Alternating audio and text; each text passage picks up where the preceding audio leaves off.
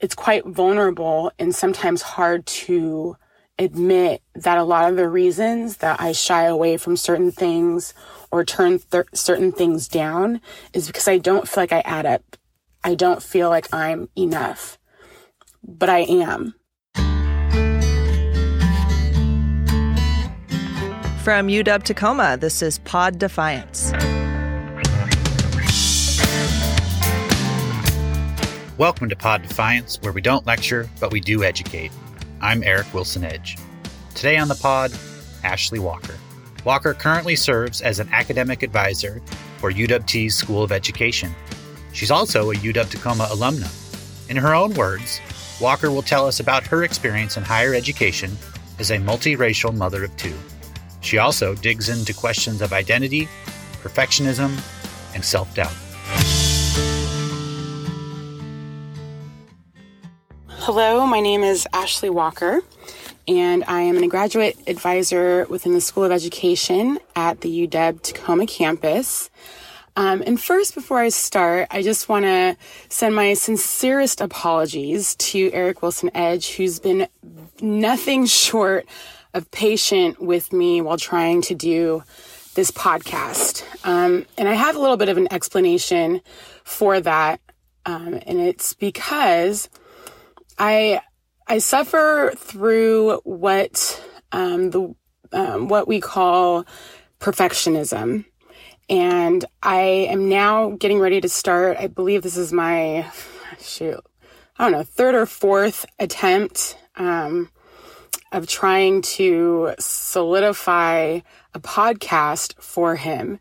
And each time he sent me back a final product and I listened through and I sat there and was appalled. I was appalled and I didn't want anyone else to hear what I was saying, hear my stories. I don't know if it was embarrassment. Um, I think, you know, some of it comes from the fact that, you know, I work for um, a higher ed institution and we really pride on ourselves on having, you know, research one, um, top notch medical facilities, top notch professors, um, resources and everything and top students. Um, and so when I sat here and tried to do this podcast and I listened back, it even gets me a little bit emotional. And I listened back to my responses. I was like, man, I kind of suck. and that's a horrible view to have on yourself, right? But because of these socialized norms, I felt like I had to place myself into this perfect category. I had to answer the questions in such a very flawless, perfect way. Um, and that was difficult. And so every time, again, I was sent back the final product, um, I had to say no. I had to decline. Um, and even listening to my voice was difficult as well. Um, i am I'm, I'm a multiracial young woman. Um, I'm a mother. I'm a wife. I'm an awesome friend, I'd like to think. Um, and I'm black, part black, part Japanese, and a mixture of other things that I'm not aware of. Um, and so upon people first hearing me and not seeing me, they automatically assume that I'm white. And so again, when trying to do this podcast, I felt like I didn't fit into a mold, right? The stereotypical mold of what folks might assume um, a black woman would sound like. And so again, I fight with this kind of um, identity that I'm, I don't feel like I fit into, or maybe that I've built for myself. Um, that sometimes I'm I'm embarrassed by and I don't feel like I should be. It's taken a lot of time, a lot of work and I'm being quite vulnerable right now. Um, and a lot of therapy to really work through this idea um, that was kind of like the foundation of me growing up in in who I have to be um, how I have to speak, how I have to dress, how I have to act in public. And that was instilled in me at such a very, very young age. And I think it really took hold when I was in high school. Um, I, I, would say actually middle school, high school. Um, and so it's really just, it's, it's um, been a, something I've really had to work through and work with. And so again, to circle back, I do want to just send a huge amount of gratitude um, to the folks who've been working on this podcast because it really allowed me to take a, a little bit of a deeper dive into who Ashley is. And although I know um, for the most part, the things that set me off, the things that make me happy, um, the things that make me cry, um, it's it's quite vulnerable and sometimes hard to admit that a lot of the reasons that I shy away from certain things or turn th- certain things down is because I don't feel like I add up. I don't feel like I'm enough. But I am. And that's the thing. I live in this sort of duality where I shuffle back and forth between you're amazing, you're strong, you are you are that woman um to and I just I don't think I can I can do this. So I hope that in my story and in sharing this, um, I'm speaking to to someone who understands where I'm coming from, who understands that, um, you know, that there that there's a lot of work that we need to do within ourselves, and that's okay um, that you're not alone. You don't have to be perfect. Um, you don't have to feel like, you know, especially in this educational pedagogy, right? And having to feel like you have to get a 4.0, um, have the best research paper, the best research topic. Um, you have to have your life completely figured out, you know, um, and that's not how life works all the time. So I hope I'm speaking to someone who's feeling maybe less than or like they don't fit that mold to let them know that they do. And I think that this is happening all at the right time because I wasn't really sure what to talk about. I wasn't sure what to express and what to share. And this fell heavily on my heart. You know, at first I was like, maybe I need to speak about, you know, the protests going on and the racial injustice taking over the rest, uh, our entire world. Um, or I guess the, um, um, the notice that everyone's taking from around the world of the racial injustice, specifically in the United States, although it does happen all around the world. Um, and I felt like I had to talk about that, but I didn't want to um, because it's very heavy and it's not something that you can just, you know, dive right into in a podcast. It takes a lot of work. It takes a lot of research. It takes a lot of love and understanding. You get pissed for sure. And I was done with being mad. Um, I was done with feeling like I had to advocate or know everything that there is to know about race um, because I don't, and I'm still learning. Flawless, perfect way. So, to back up a little bit, my name is Ashley Walker. I'm a graduate advisor within the School of Education. I've been with the School of Education for six years. I advise our doctoral um, students. So I advise for the doctoral program in educational leadership, the EDD, first EDD um, and doctoral program on the UWT campus, which is exciting. Um, and I also advise our Masters of Education students who are practicing educators, but don't let the title fool you because um, I also, those are students who are coming in with multiple educational related field um, backgrounds. It's not specifically those who are actually practicing in the classroom. Um, so going back to this whole perfectionism, um, such a huge reason why I I mean, we've literally been working on this podcast for, geez, it feels like forever, but probably, I would say maybe a good two or three months, maybe.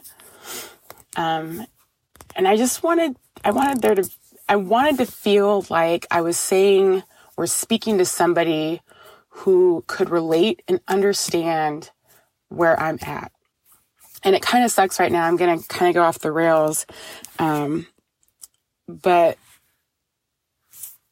when interviewing me, it's so much better to interview me when you see me because my facial expressions do not match my words majority of the time.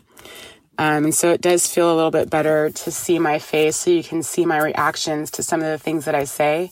And I think that's one of the other reasons why I didn't want this podcast to get posted because you couldn't see what I was saying. And so the tone in my voice wasn't quite reflecting the expression on my face when I said it, nor the expression on my face when I heard it. So, um, but a little bit about me. I am a mother of two very beautiful children. My oldest is Malachi. He's 16, just started driving. Lord help us all. Um, he's an amazing young man and he has a very bright future ahead of him. But these teenage years, I swear on everything, really love to test parents.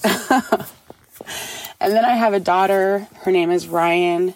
She is 12, getting ready to turn 13 in November, and she is so excited to officially be a teenager. Although I swear she's had this teenager mentality since birth. So, again, very beautiful children. They've been with me on this life journey basically since I became an adult. Um, and it's been a journey. Let me tell you, I don't think I would be where I am today. I wouldn't have the ambition or the drive that I have um, if it wasn't for my kids. I had my son when I was 20 years old. And, you know, I was going from one job to the next and just trying to figure out what I was going to do in life. I still don't really know what I want to do in life. I go back and forth between anesthesiology and occupational therapy, and neither one of them are going to work out because there aren't programs within my vicinity, unless you know of any that cater to full time working adults. um, and I didn't know what I wanted to do, and I still don't really know what I want to do. Um, but I guess maybe back then I knew that I, I wanted to help young adult students who were in similar, who had similar stories to mine, single parents, um, trying to figure out how to get to the next level um, with not a whole lot of resources. At least there weren't back then, it felt like. Um, and so I was pregnant, working at Blockbuster, and I was just working, you know, dead end jobs. I think I went to a what is it? Um, a staffing agency, and they placed me in a position up in Kent, and so I was traveling, commuting Monday through Friday, dropping my son off as soon as daycare started. Um, or opened, excuse me, at I think 6:30 a.m.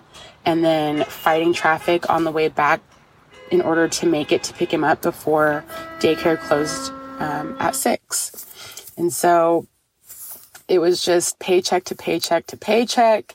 Um, paycheck was gone really before I even got it. So I don't even know if you can say it was paycheck to paycheck. Um, I was, I mentioned I was 20 years old. Yeah, I was 20 years old when I got pregnant with him.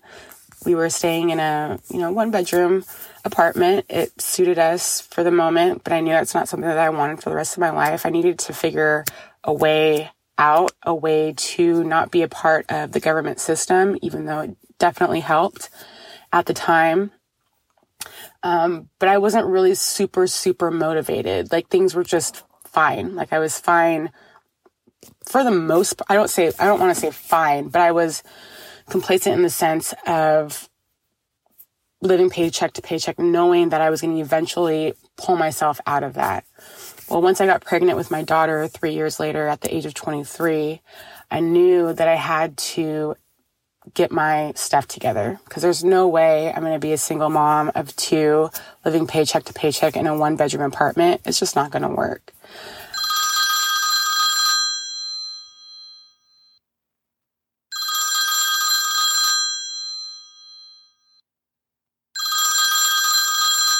And I knew I wanted to go back to school. I'm playing with my son on the playground.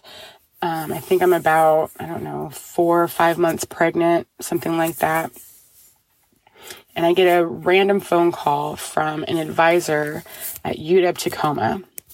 And she says, you know, I, I got your information and I was wondering if you'd like to meet with me to talk about you coming to school or possibly what that road would look like.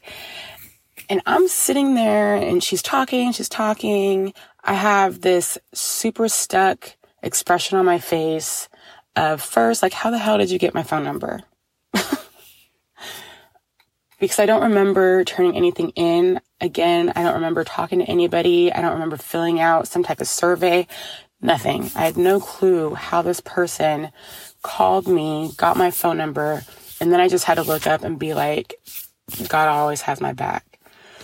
And so I scheduled an appointment with her, a meeting with her, and we're figuring out my next steps to becoming a student. And anxiety, overwhelming feelings, imposter syndrome, which I didn't know what that was at the time, are flooding me because I have two kids. I have to figure out how to go through school now. I'm literally putting the cart before the horse. When now what I tell my students is step one, complete the application and let's figure out what to do from there should you get accepted into the program.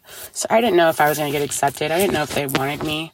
I went to, you know, some family friends to use their computer, um, asked them to proofread my application letter, my essay, and I was just super excited in that note. And to even think that I had the opportunity to go to you know, the University of Washington. I don't care if it's a sister campus, satellite campus, whatever. It's the University of Washington. That's what it says on the diploma. It doesn't say University of Washington Tacoma. It says the University of Washington. And at the very bottom in small letters, it'll say given in Tacoma. So I don't care what anybody says. I was going to be a husky. I was scared. I had every single emotion you could think of. Could I do this and take care of my kids? Could I do this? Could I do this with a newborn? Could I do this could I do this? Period. Could I do this? Could I do this? But I just took that first step. And that first step literally skyrocketed me to where I am today. And if I could remember who that advisor was, I would give her the biggest hug um, right now because I don't think she understands her part in my story. So,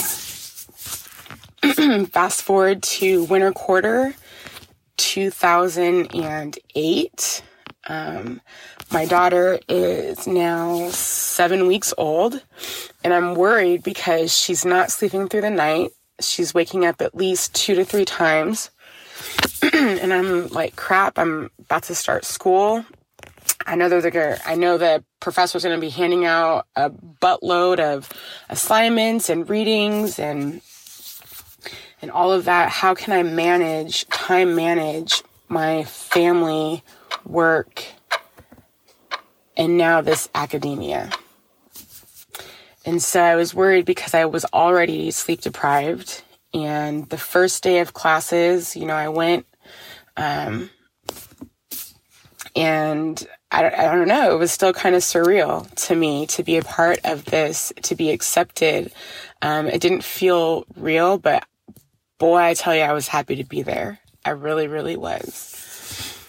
Um, so that night when I came home, I was worried because I, you know, just got all of my assignments and, um, I was nervous because I wasn't sure how my daughter was going to be. Like, can we start sleeping through the night? Can you give your mom a little bit of a break?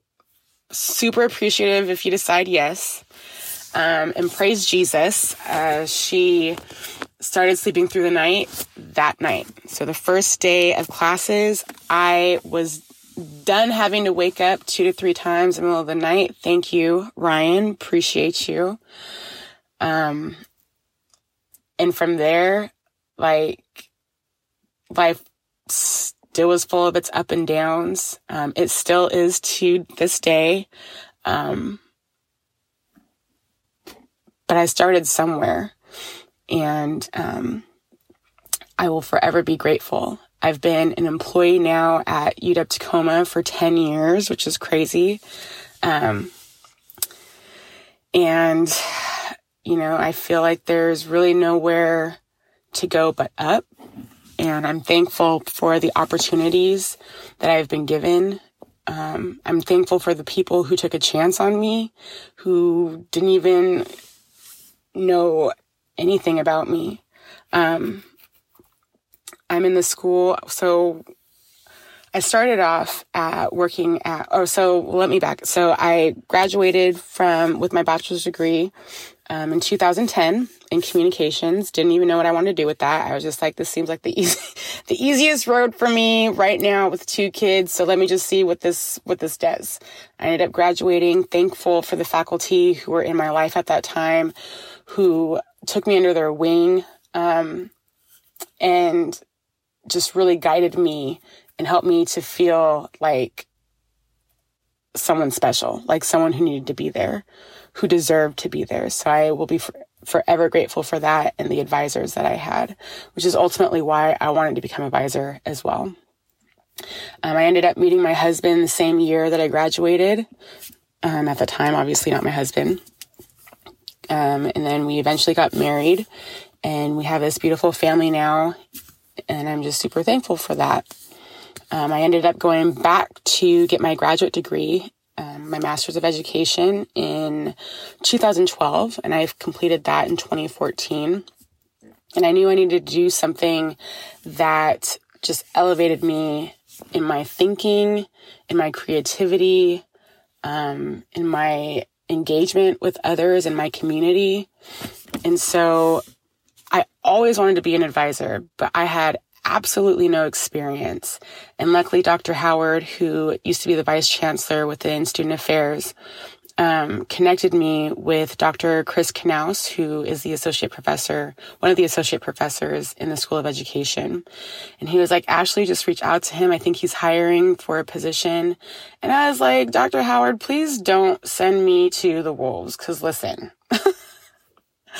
I need to go somewhere where I feel like I'm appreciated, where I'm going to learn, where I'm going to grow. So I'm trusting you and putting my faith in you that you are going to connect me with this person who is going to see that although I don't have experience in advising, but I have that potential. And so Dr. Knaus interviewed me and the interview went amazingly well. And I felt so confident in everything that I was saying and everything that took place in that interaction. And I'm just so thankful to this day that he saw my potential um, for advising doctoral students at that to place me in this position. And that's what we need. And that's what we need. And that's what we need. And that's what we need not to veer off, but that's what we need. We need people who can see the potential in others and not just the skills on their resume or their CV because there's so many folks out here in this world who can't quite fully maybe even put together a resume or maybe need additional assistance with stuff like that but that doesn't mean that they can't um, do the job and he saw in me something that I most definitely didn't see in myself. And so I'll be able, I'll forever be grateful for that. Um, cause he quite literally took a chance on me that he didn't need to or have to.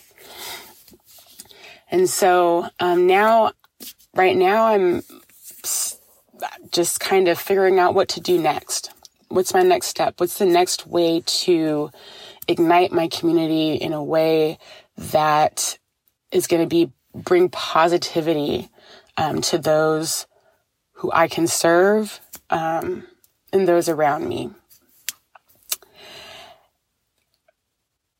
And I'm finding myself get emotional because I would not be here if it wasn't for these folks in my life who saw past my um, my doubts in myself, who continued to encourage me and push me even when I felt so uncomfortable in doing so. And so if you have folks in your life who do that, hang on to that because those people are very, very special. And they see things in you that you try to deny, but please believe those folks are not going to lie to you. And so I'm going to end this with saying that I understand that I still have a lot of work that needs to be done within me. I know that that work needs to be done and it needs to be purposeful because I need to be able to help those in my community, in my family, in my organizations, institutions, everything. I want to be that resource and I want to be that connection. I want to be that encourager, that helpful hand. I really do. But sometimes I need to say no to some things. I'm just saying. I'm starting to say yes to a lot of things, but I need to say no. So I hope I was able to just touch somebody um, with these words and just know that you're not alone on your journey. It might feel like it sometimes, focus, stay focused, on that end result, on the prize, and knowing that the work that you're doing is not for nothing. You have people who are looking up to you that you may not even know are looking up to you.